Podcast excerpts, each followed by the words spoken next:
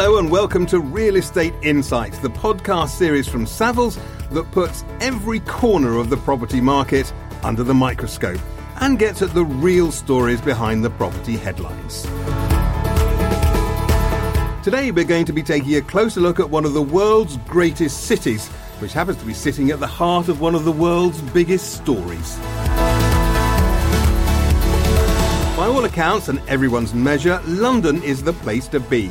And until now, nothing Brexit has been able to throw at it has changed that. So, two questions why is that, and will it last? I'm Guy Ruddle, and joining me are three Savills experts who spend more time studying the London market than is probably healthy, and between them they cover commercial property, residential property, and logistics. Stephen Down heads up the Central London investment business, Dominic Grace is head of London residential development, and Bridget Outram is a director of the National Industrial and Logistics Agency, and she spends a lot of time looking at the challenges of logistics within central London. Welcome to you all. Before we get going, I'm just going to do a little challenge for you, which is the Savills standout stat. You may have heard about this, mm-hmm. you may not have heard about this. So I'm going to ask you to come up with a, a, little statistic, something that makes people go, wow, or something like that at the end of this conversation in 10 or 15 minutes' time. So if you haven't thought of one already, get your thinking caps on. So, London. Well, full disclosure to start with, I'm a Londoner, and uh, although there's a lot of moaning about London amongst people I know, it is obvious that this is a city where people want to be, it's happening, it's thriving, it's international, there's people want to come and live here and all that sort of stuff. Why is it that sort of a city, Stephen? That's a good question, and one I come across when I'm, I'm travelling overseas, meeting international investors who are investing in London. It's a huge agglomeration of different things. It's the history, it's about the sort of the buzz, it's the theatres, it's everything that it offers culturally as well as from a business point of view. And from a business point of view, of course, it's where we have the centre of our law, the centre of our insurance, accountancy, and the evolution of the city in particular is fascinating, especially in the last four or five years post uh, the global financial crisis and seeing the new occupiers that are coming into the city. Amazon, you know, we just sold a building uh, recently that was let to Deliveroo and um, a music business that was slap bang in the heart of the city above Cannon Street Station. So we would never have dreamt of, of those sort of occupiers in the city of London 20, even 15 years ago. So it, it's constantly evolving. Is that what, is that your, your take as well, Dominic, or, or well, I think it is a number of things, albeit I think that where we are at the moment, and given the political backdrop and what's happening in the wider uh, global economy, I think it's prompting a bit of introspection about our place on the world stage. And perhaps we're guilty in the real estate sector of we've got rather used to everyone wanting to be in London, and perhaps an element of complacency might have crept in. I think as sort of politics unfolds now and we shoot ourselves out perhaps into the middle of the Atlantic more, and we're going to have to really fight our corner, I think London's going to need to sort of peel its tracksuit off and sort of reinvent itself a bit, actually. But it is still, an, you know, a city where, where people really want to be, Bridget. I mean, it's you know, it's it's the tech centre of, of, of Europe. It, it's got you know people coming to it all the time. In in your world, uh, are we a good city logistically? Are we a, are we a great city? I say we. I probably should say is London a great city logistically and transport and all that sort of stuff. Well, London sets a challenge to logistics operators because it's so large and because it's got such a huge population.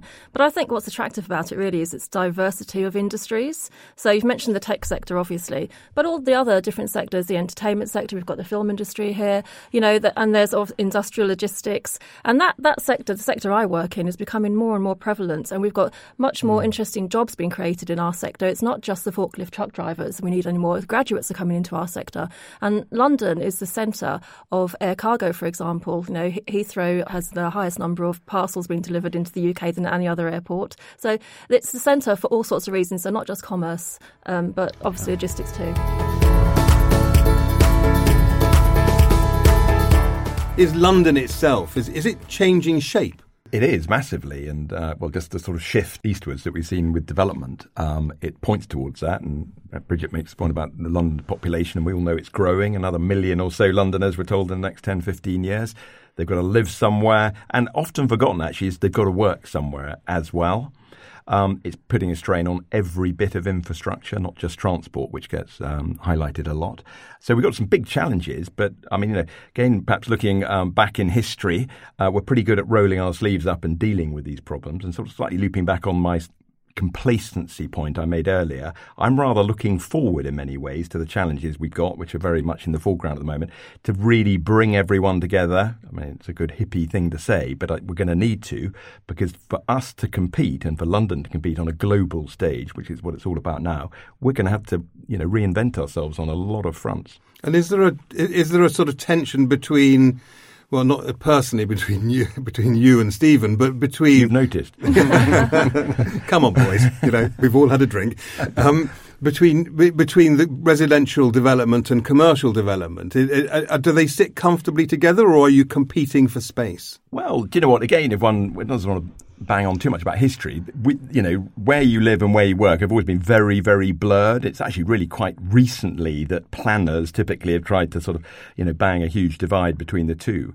Right now, mixed use, which is a sort of buzzword that's been washing around for best part of 20 years, is so relevant now. And in turn, the newer entry, word-wise, or, or words-wise, is place-making and great recognition now that you just don't want to create dormitories that serve the old mm. Bowler-hatted city of London. Um, now it is absolutely creating places where there's life all day long. I'm glad you mentioned mixed use, Dominic, because one of the things I always say is that th- this is new in the industrial sector because Savills has been engaged in massive mixed use developments around London for years and years, and it's been the residential led mixed use, it's been leisure, shops, offices, all mixed together hotels anyone but the industrial sector. And that's a particular party that we've never been invited to until the last 18 months or so. So that's really what's changing in London, where the industrial sector has been recognised as being of key importance.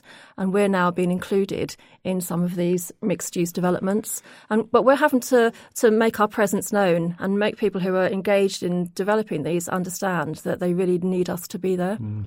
I mean, going back to your point, I mean, we, we are running out of central London sites. We have a huge swathe of planning constraints, whether they're you know listed buildings. We have to recognise the sort of historic fabric of our great city, and then if you think about sort of uh, restrictions on height, particularly in the city of London, in terms of viewing corridors to St Paul's. Uh, there are a number of layers of planning constraints that will mean that the centre of London is really going to be not where you're going to find the, the, the, future development. You know, we've run out of all the old Second World War bomb sites, for example. We've demolished all those nasty, or many of those nasty 1970s and 60s um, office buildings.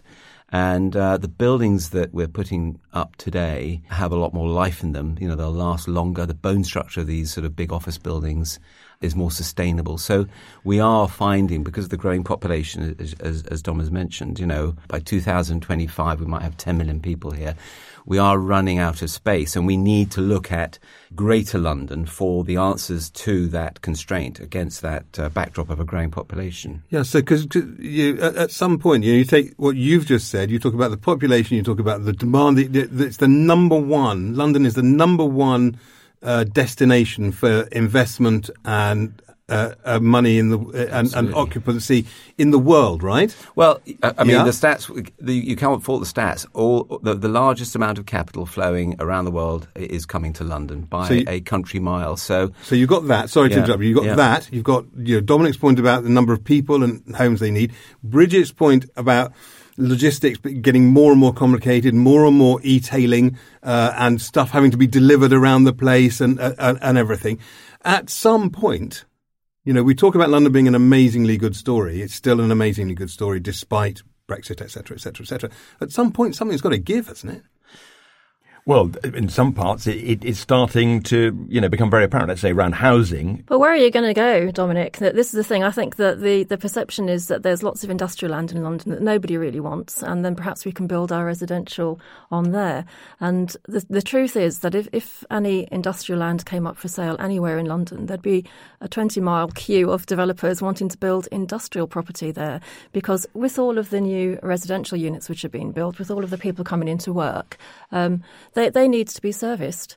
You know, we think that new um, new properties, new residential properties, are, are new delivery addresses for our sector. So the more people that are there, the more industrial we need, yeah. not the less. Well, I, I think it raises uh, an issue about our planning system as well, which is still so rooted in yes. the sort of 1950s yeah. nuclear family. And it's a problem because um, as one tries to innovate, and we all work very closely with developers, and one of the great frustrations is that all the innovation or disruption that people talk about often can't happen because our planning system isn't fleet of foot enough to be able to deal with uh, some of these. Yeah, I mean, I, I, agree with you. There, the planning is is at, at, the root of this. I mean, and we have issues out there. You know, the retail, the high street, but you know, we've got multiple you know level layers of high streets across Greater London that we can do something with.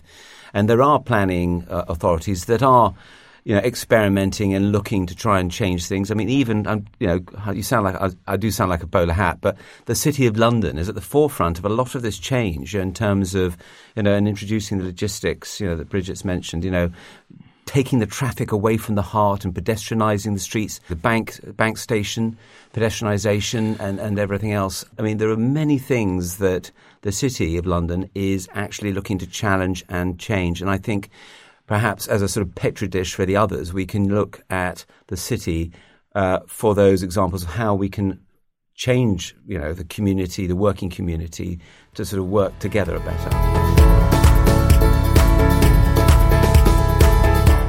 Is there a sense in which, I mean, not Savills specifically, but um, at which you, you three need to work closer together?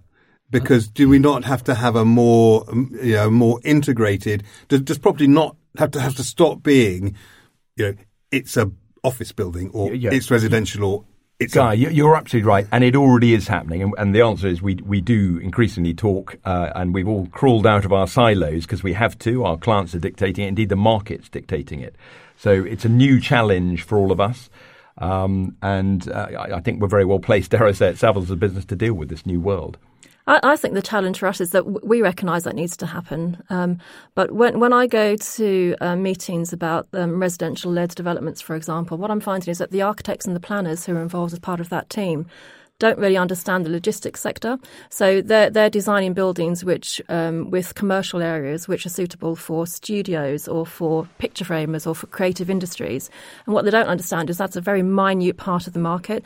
We, we need space for all of those people, yes, but certainly not all of the space. And the sort of people who really need to be in the town are the likes of Amazon, DHL, DPD, people delivering parcels who want to be as efficient as possible in town, and they need their space, and that's a completely different use class to the the the, the picture framers, for example. So let's sort of bring all this together and talk about what all these what all this means, what the lessons are for investors and developers in, London. So, what, what you know, if if everything that we've said is true, and of course it is because it's on the Savills podcast, and we only say stuff that's true. Uh, what, Stephen? What does that mean? How does that change the thinking of investors and developers in, in, in London? well, institutional investors, you know, very conservative by nature, and they will look, you know, whether they're from overseas or domestic, they will be forgiven for, for looking at zone one as the area that they want to invest in. And then you start talking about investing in zones two and three, you know, they start to sort of glaze over or get sl- slightly worried. Um, I think so. There's an education piece around that. I think that the the it has to be driven by our domestic developers. It has to be obviously in partnership with planners. The planners do need to accept this. We need to see how we can regenerate some of these areas of Greater London um, that will bring in this international capital. Because yes, I mean, you know, there's only so many trades that can go on in the core of London to international and national capital. So it's about some of the larger developers that we know making investment into these outlying areas and then bringing that foreign capital in or domestic capital in. And it is true that you know we're not talking London down here. You know, we're talking about the, the, the problems of success. Yes. Indeed. Indeed. Yeah. yeah, yeah. Which is a great thing, right? Yeah, fantastic. I'm going to mention the B word, okay, and, and I, I, do it with a certain amount of trepidation, but just quickly, does Brexit, whatever that ends up being, individually to each of you, is Brexit a problem or is it something that you can just ignore? we're going to have to make it an opportunity. It, it is what it is, and I think at the moment that the sort of cacophony of noise around it makes it so difficult for people to sort of look beyond. But a lot of the issues we've just been talking about, you know, are things that need to be dealt with over the next half century. But you know, they're critical. We have to deal with them. One of the problems with Brexit is it's caused all this noise, and you know there's a sort of pile up of issues that need to be dealt with in, in government and political circles. Sure, but it hasn't caused a problem yet, has it? I mean, in terms of you know, it's been going on for no, three no, years, well, and in your market, no, it, it, it's extraordinary how resilient the market has been. And uh, you know, I, did Project Fear sort of wind us up? We don't know yet, and you know that uh, unknown.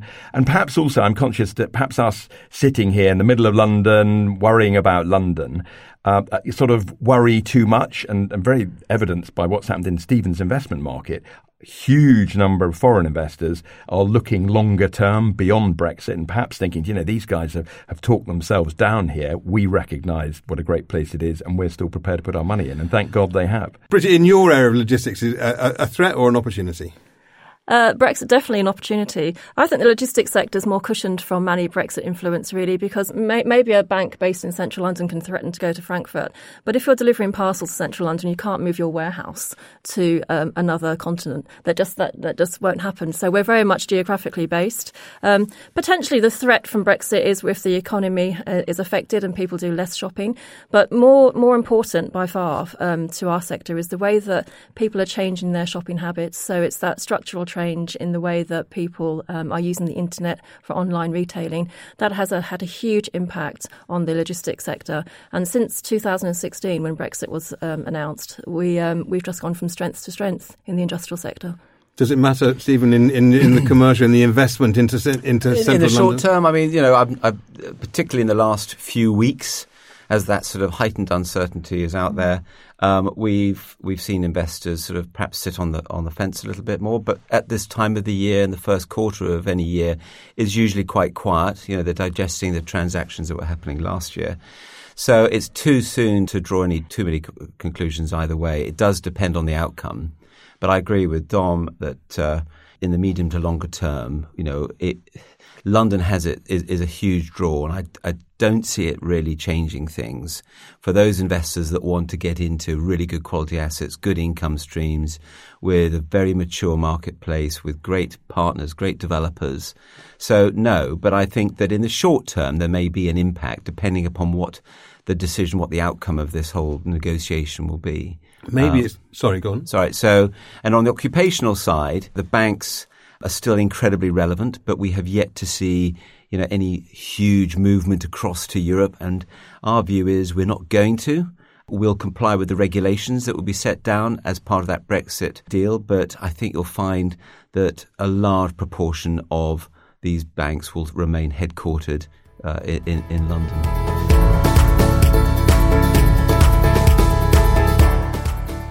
Maybe it's because I'm a Londoner, but I could talk all day about this. Unfortunately, we can't. So, thank you very much for all that. Now, and we set, I set you the challenge earlier. The Sav- everyone's sort of sitting up now as if they've got, got, to, got everyone's got to perform. Savills standout stat. I didn't give you much warning, so uh, if you've succeeded, then I'm uh, then, then I'll be very impressed. So, who wants to go first? Dom, why don't you go first? With it doesn't have to be a stat actually; it could just be a fact, or it could be anything you like, really. Well, it's a stat that a lot of us know anyway. We need to build at least 66,000 new homes per annum in London. At best, we're doing half that and falling. We must do better. Bridget. Um, mine's more an interesting fact because I can never remember numbers. Um, but the, we were talking about the City of London, and actually, it's the Corporation of London in the city itself who are setting planning conditions whereby, when they're granting consents for new office buildings, they are not going to be allowing any um, internet shopping deliveries to those buildings, and it will stop 360 white vans turning up in one day before Christmas at an office building in the city. Yeah. Stephen.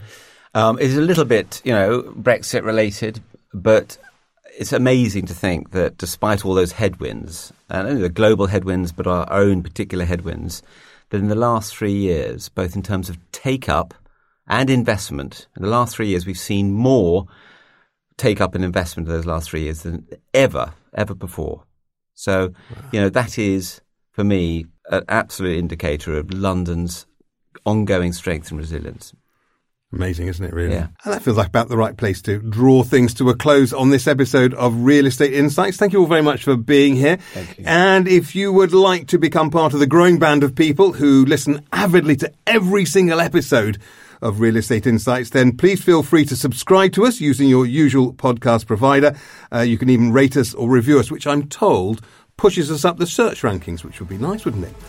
Thank you very much for listening. See you next time.